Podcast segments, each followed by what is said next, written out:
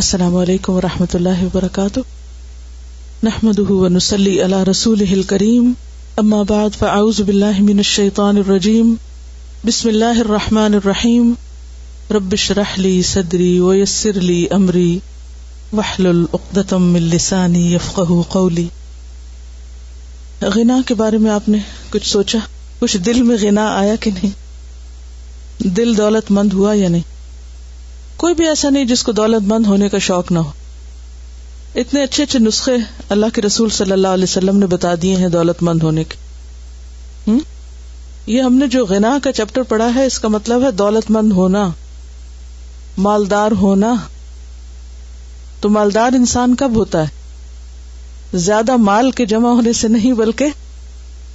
دل کے مالدار ہونے سے کیونکہ ایک چیز دوسری کی قیمت پر ہی ہوتی ہے ہر چیز کی ایک قیمت ہے یا نہیں اگر آپ ایک کام کرنا چاہیں تو آپ کو دوسرا چھوڑنا پڑتا ہے نا ایک سمپل سا فارمولا ہے مثلاً کسی مثال سے سمجھائیے ایک کام کے لیے دوسرے کام کو چھوڑنا پڑتا ہے السلام علیکم in economics you call it opportunity cost اگر بزنس میں کوئی ڈسائڈ کرے کہ ہم نے ایک نئی پروڈکٹ بنانی ہے تو وہ جو ٹائم اور ریزورسز اور انرجی اس نئے پروڈکٹ میں لگیں گی وہ کسی اور پروڈکٹ میں سے نکالی جائیں گی like if you decide you going to produce when you doing it at the cost of producing cars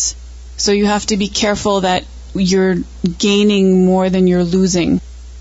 جیسے اگر آپ کو صبح واک کرنے کی عادت ہے اور کسی دن آپ رات کو بہت لیٹ جاگتے رہے اب صبح کیا ہوگا کہ واک چھوڑنی پڑے گی یا پھر نیند چھوڑنی پڑے گی اور اگر آپ کو بہت نیند آ رہی ہے تو پھر آپ سو جائیں گے اور کس کی کاسٹ پہ آپ سو گئے واک کی کاسٹ پہ اور وہ آپ کا شیڈیول جو تھا وہ خراب ہوا اور آپ نے ایک اہم چیز اپنی زندگی کی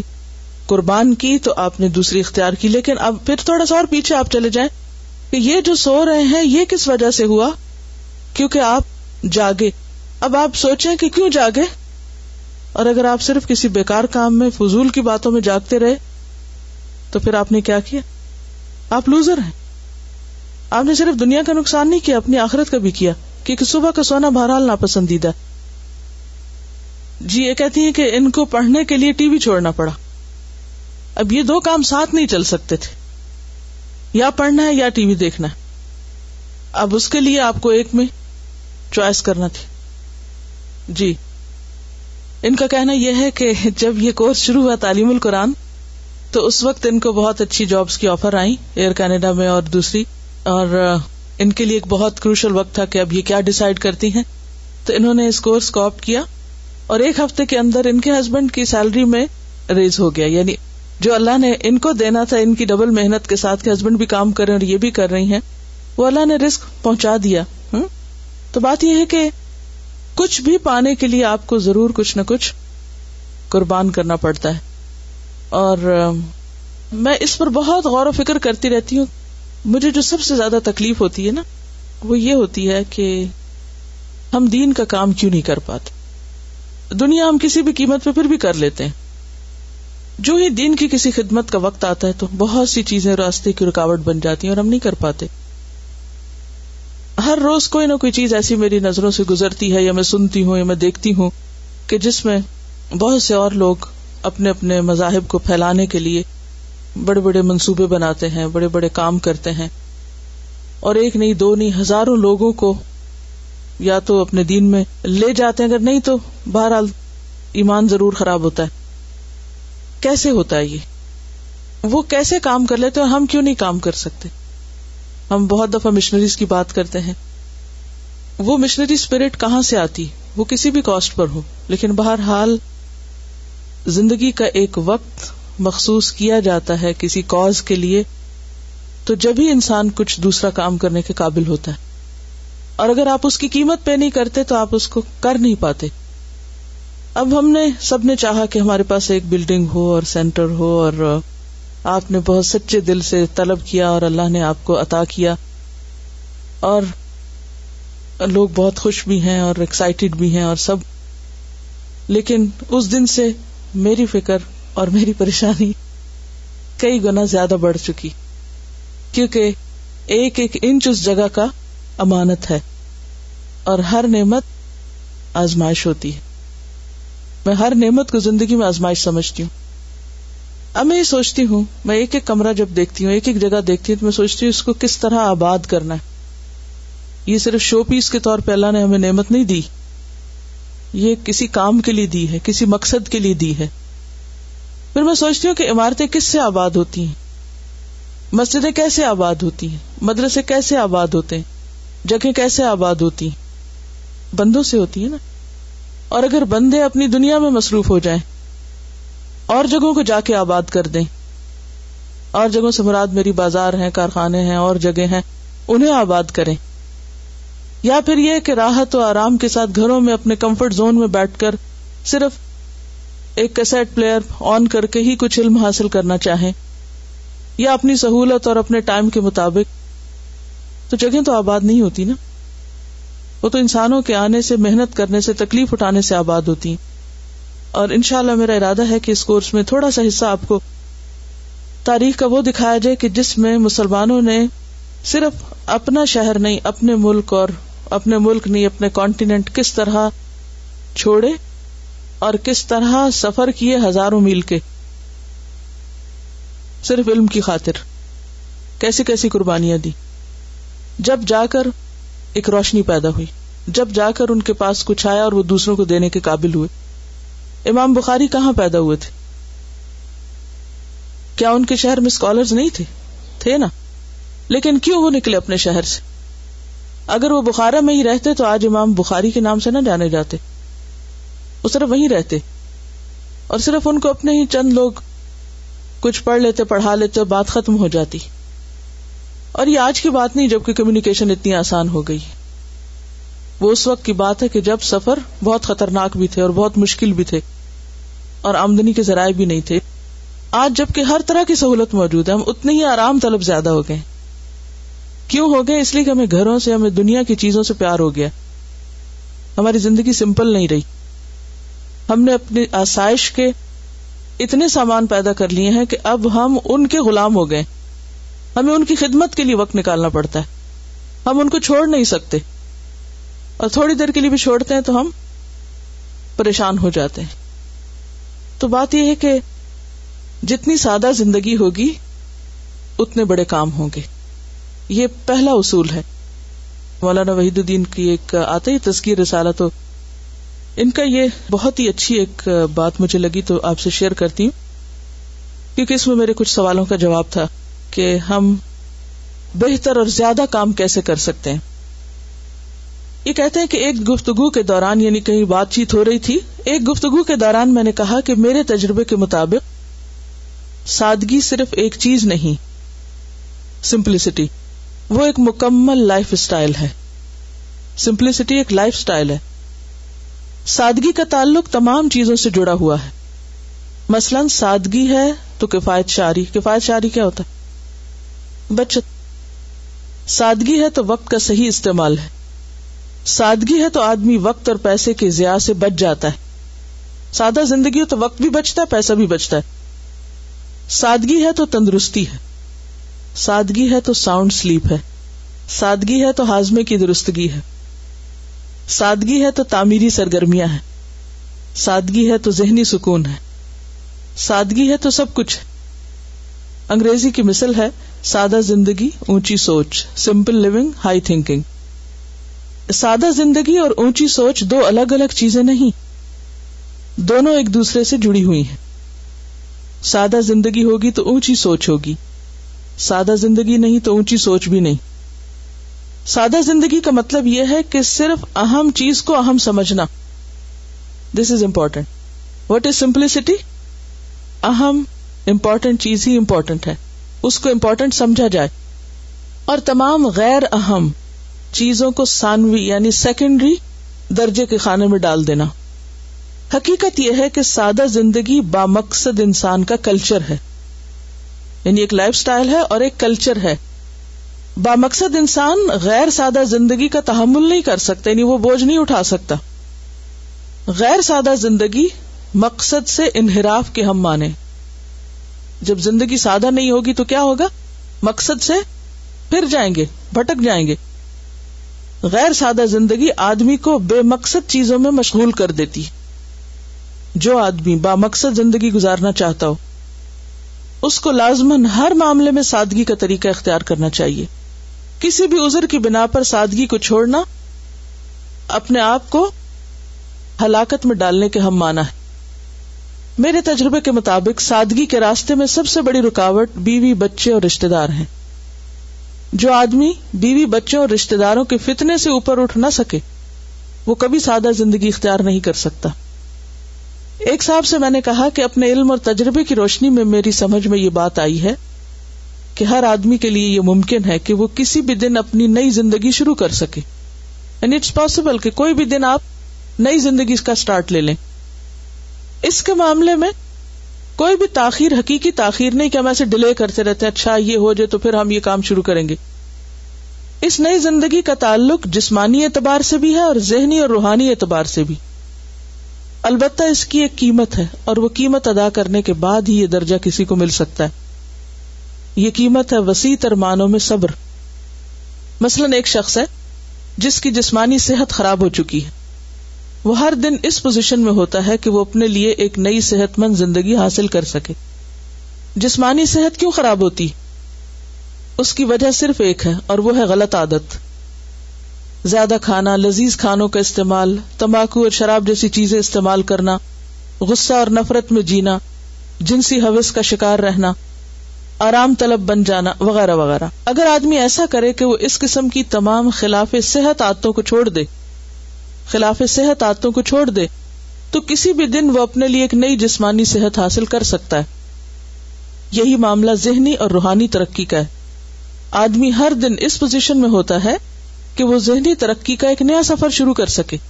مگر یہاں بھی اس کو اس کی ضروری قیمت ادا کرنا ہے وقت کا بھرپور استعمال غیر ضروری تفریحات سے اپنے آپ کو بچانا سطحی دلچسپیوں سے اپنے آپ کو اوپر اٹھانا یعنی شیلو قسم کی دلچسپیاں اور وقتی چیزوں میں مشغول ہو جانا متاثبانہ طرز فکر سے اپنے آپ کو پاک کرنا اپنے اندر کامل توازوں کی صفت پیدا کرنا ہر وقت اپنی غلطی ماننے کے لیے تیار رہنا مطالعے اور غور و فکر کی زندگی اختیار کرنا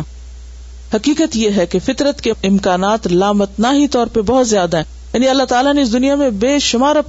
رکھی ہیں ہر آدمی اس پوزیشن میں ہے کہ وہ اپنی ماضی کی کوتاہیوں کو ختم کر کے نئی زندگی شروع کر سکے یعنی ایسا نہیں کہ کوئی امپاسبل ہے شرط صرف یہ ہے کہ وہ اس کی ضروری قیمت دینے کے لیے تیار ہو اس سلسلے میں سب سے اہم بات یہ ہے کہ آدمی کسی بھی عذر کو نہ بنائے کوئی بہانا نہ ہو اس کے پاس کہتے ہیں کہ if you have a good excuse don't use it اس دنیا میں ہر چیز قابل حصول ہے کہ آدمی اس کی قیمت ادا کرے قیمت کی ادائیگی کے بعد ہی مطلوب چیز مل کے رہتی ہے قیمت کی ادائیگی کے بغیر کسی کو کچھ بھی نہیں ملتا خواہ وہ کسی اور اعتبار سے اپنی تمناؤں کا پہاڑ کھڑا کر دے یعنی بڑے سے بڑی تمنا کھڑی کر دیں ہم یہ بھی کرنا چاہتے ہیں اور وہ بھی کرنا چاہتے ہیں لیکن اگر آپ قیمت ادا نہیں کرتے تو آپ پورا نہیں کر سکتے کہ اگر واقعی کچھ اکمپلش کرنا ہے تو لیس از مور الغنا غنا نفس اور جب دل میں گنا آ جاتی ہے نا کہ سب تو ہے کھانے کو ہے پہننے کو ہے رہنے کو ہے what more what else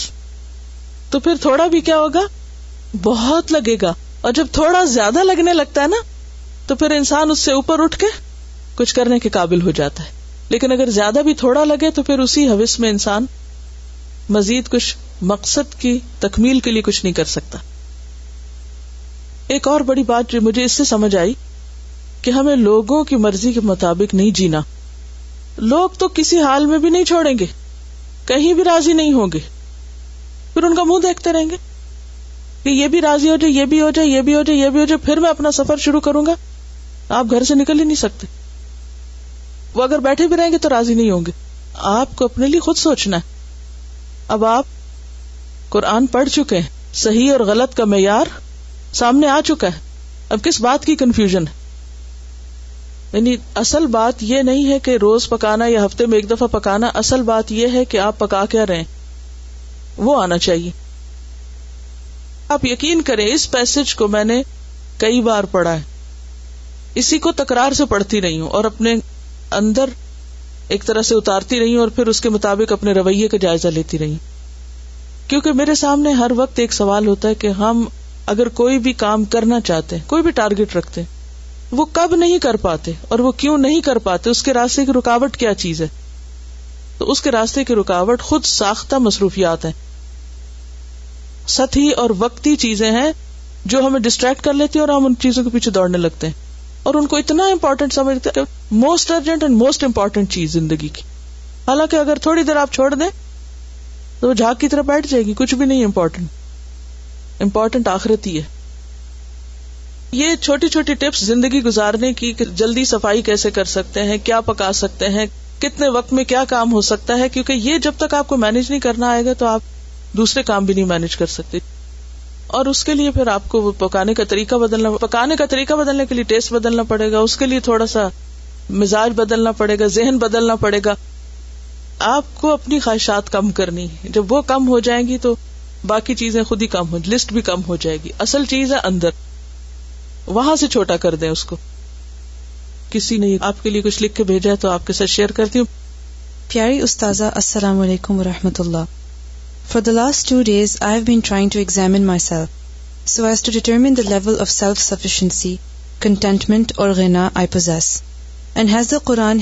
achieve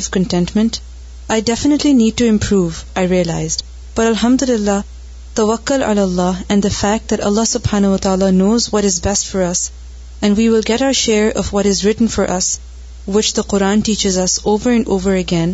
does help reach the stage of contentment مورس دا قرآنگ ود سنا اوبر انسری برڈنسریٹ akhlaq not just on ears of misery to the پیپلڈ as wealth check on contentment number one do we ever Allah سبحان و تعالیٰ has given us or are we too busy counting others' blessings? Number 2, do we thank Allah subhanahu wa ta'ala for the feet we stand upon and walk when we get out of bed every morning, or do we get up complaining that we had to get up so early? Number 3, do we praise Allah subhanahu wa ta'ala in sujood for making us able to prostrate in front of Him, or we hurry and want our salah to be done and over with as fast as we can and think those who do not pray are achieving something better in that time number four are we content with we look or every time we see someone better looking we are grieved number five do others wealth status or position distress us or are we we we content what have number six do thank Allah سبحانہ تعالیٰ every morning when we read the Quran in the best way we can reflect on its ayahs and listen to Fahm al-Quran and our content and hopeful for Allah سبحان و reward or we hardly do it as a burden thinking that the ones who are our fast at that time the lucky ones to our hearts and our bodies feel humbled with thanks and contentment when we are in class with angels mentioning to our creator or are we glad that soon this hard work is going to be over and we can relax like some others are do we sincerely thank Allah و تعالیٰ for granting better school so that we can convey the message of Allah و تعالیٰ exactly as you wants to or we have already noticed something that we dislike or does not suit us are we content and looking forward to working hard and committing our to the cause of Allah سبحانہ or looking forward to relaxing and enjoying like many others are doing when our course is over do we notice the ones who are not as fortunate as us in many aspects and feel content or we look at the ones who are more fortunate and feel pride الحمد للہ we are fortunate to be learning about the qualities are essential for good akhlaq we start applying them as we are learning we will forget and be our old selves forever تعالیٰ open our hearts and grants contentment in what we are learning in Allah Allah خیر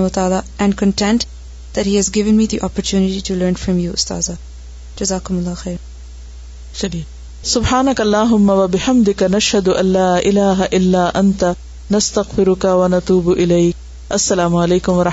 وبرکاتہ